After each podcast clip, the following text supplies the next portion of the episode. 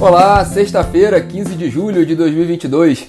Eu sou Rodrigo Polito e este é o Minuto Megawatt, nosso café da manhã energético, todos os dias, às 9 horas da manhã, em live no Instagram e também disponível em podcast, com os principais assuntos e os destaques do dia na agenda né, do mercado de energia e de petróleo e gás. Bom, aqui no Rio de Janeiro, 22 graus, tempo ensolarado, com uma perspectiva positiva para o fim de semana quem, quem estiver aqui no fim de semana no Rio de Janeiro, a, a, a, a previsão é favorável, né? Bom, hoje é o último dia útil oficial de trabalho do Congresso Nacional antes do recesso parlamentar. Com isso, eu até comentei um pouco ontem né, que devemos esperar nas próximas semanas, nas próximas duas semanas, menos Brasília e mais São Paulo. Na verdade, mais precisamente, mais B3, porque a temporada de balanços está começando. E aí, com isso, vem os resultados né, financeiros de grandes companhias de energia, são muitas que têm ações negociadas no mercado, e de óleo e gás também, né? Bom, mas por falar em Congresso Nacional, nós vamos começar o nosso bate-papo por ele, né? Ontem foi promulgada a PEC dos benefícios, né, como a gente havia comentado no minuto de ontem.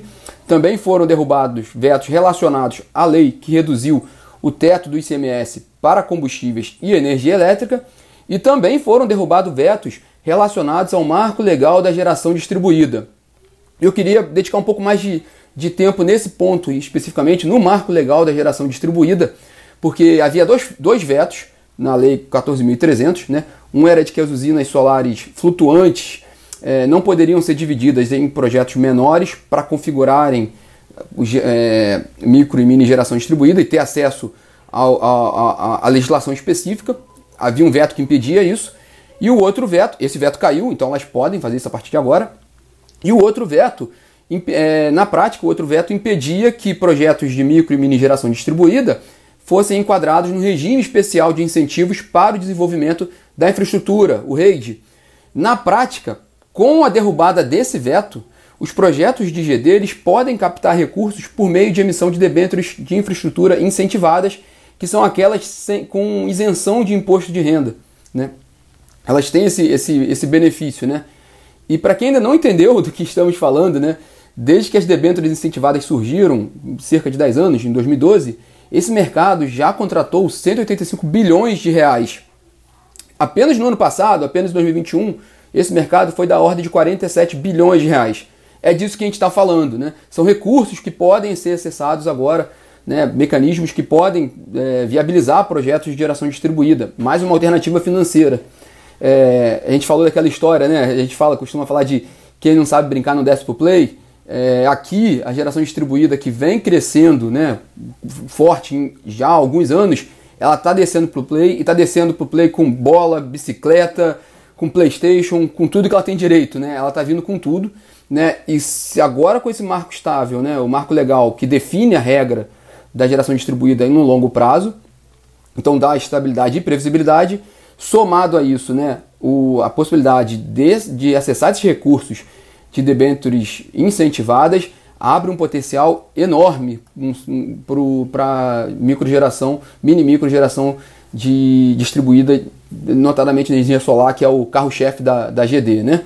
É, inclusive, se o setor né, de energia solar havia, de certa forma, ficado chateado com a exclusão da fonte do leilão de geração A-6, ele tem agora motivos para comemorar com essa derrubada do veto e a possibilidade de utilizar o mercado de debêntures incentivadas. Né? É, as matérias completas sobre esses vetos sobre esses detalhes estão na plataforma, na megawatt.energy e também no aplicativo. Né? É, ainda sobre ontem, a ANEL divulgou a pauta da reunião da semana que vem, né, da reunião ordinária da semana que vem. Com, a, na semana que vem a gente vai falar com mais detalhes, né? Mais alguns pontos aqui para mencionar para vocês foi incluída a proposta de abertura de consulta pública para o edital do leilão de reserva de capacidade. Também é, a expectativa de, de algumas revisões tarifárias periódicas de algumas distribuidoras de menor porte e a proposta de abertura de consulta pública para a revisão tarifária extraordinária da Amazonas Energia, mas é na semana que vem a gente, a gente se debruça com mais detalhes nesses pontos, né? Um último ponto com relação a ontem, né? É que o Comitê de Elegibilidade da Petrobras rejeitou dois nomes dos sete que tinham sido indicados pelo governo para o Conselho de Administração da empresa. Na, na prática ali, o, o, órgão viu conflitos de interesse porque esses dois nomes que foram rejeitados, eles ocupam cargos na esfera federal, o que atrapalharia, não estaria de acordo já com a legislação atual e com o regimento da Petrobras para que eles pudessem assumir cargos no conselho de administração da companhia. Né? Esse parecer do, do comitê foi encaminhado ao conselho de administração da Petrobras, um conselho atual, que vai tratar do assunto e fazer a convocação da Assembleia Geral Extraordinária de acionistas, que aí sim vai eleger o novo conselho, né? Mas já tem essa, essas duas rejeições por parte do comitê de elegibilidade. A bola agora está com a composição atual do conselho de administração, né? E a gente vai seguir acompanhando, com certeza. E vamos para o dia de hoje, né? Hoje, sexta-feira, tem revisão do PMO, do Programa Mensal de Operação de Julho, do Operador Nacional do Sistema Elétrico. Né?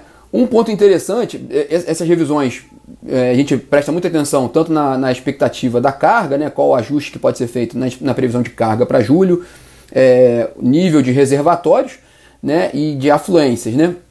Mas o que é interessante, né, é, pelo menos o, o, tema é interessante, é o, o, a divulgação feita ontem pelo governo né, das projeções macroeconômicas. O Ministério da Economia e a principal das projeções feitas ontem pelo Ministério da Economia foi a elevação da previsão de crescimento do PIB esse ano de 1,5% para 2%, e no ano que vem uma estimativa de alta de 2,5%.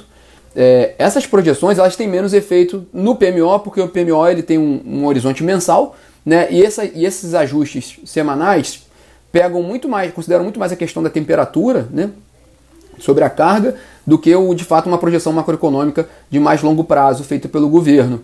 Mas isso pode, essa divulgação de ontem já pode ter algum efeito ali na revisão quadrimestral da carga. Né? A próxima revisão ela está prevista para ocorrer a partir de 2 de agosto.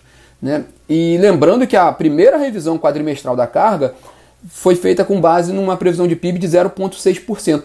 Né? E ainda tinha vindo é, caindo, né? porque era 1,3%, aí passou para 0,6%, e agora você, tem, você tendo essa, essa, essa nova previsão de PIB oficial do Ministério da Economia, isso pode, de certa forma, ser considerada na próxima revisão quadrimestral da, da carga, né, pela EPE, pelo ONS e pela CCE. Então, um ponto também de atenção é, que é interessante a gente, a gente ficar acompanhando. Né? Bom, a gente falou sobre projeções macroeconômicas.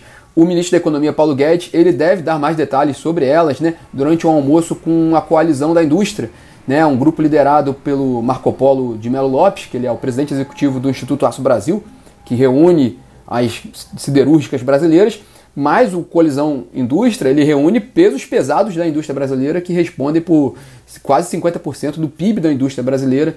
Então, esse almoço é importante do ministro com, com esse grupo de, de, da indústria, não só para apresentar as suas projeções, mas também para ouvir né, o comentário da indústria, né? O que, que ela está olhando aí para frente, porque como a gente já colocou aqui algumas vezes no minuto, e isso a gente vê isso no noticiário claramente, né?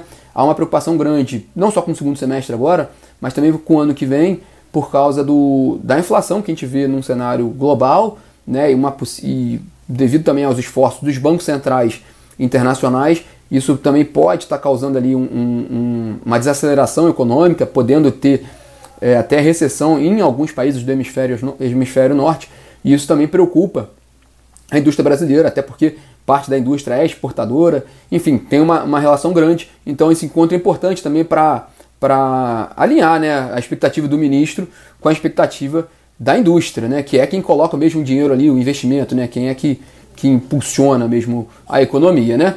E aqui na Megawatt hoje né, é dia de webinar é, às 11 horas, né, nós vamos ter um, um, evento sobre preço por oferta, falando sobre alternativas e escolhas. Né, serão discutidas alternativas e os prós e contras sobre essa metodologia de cálculo, além de possibilidades de aprimoramento do modelo atual.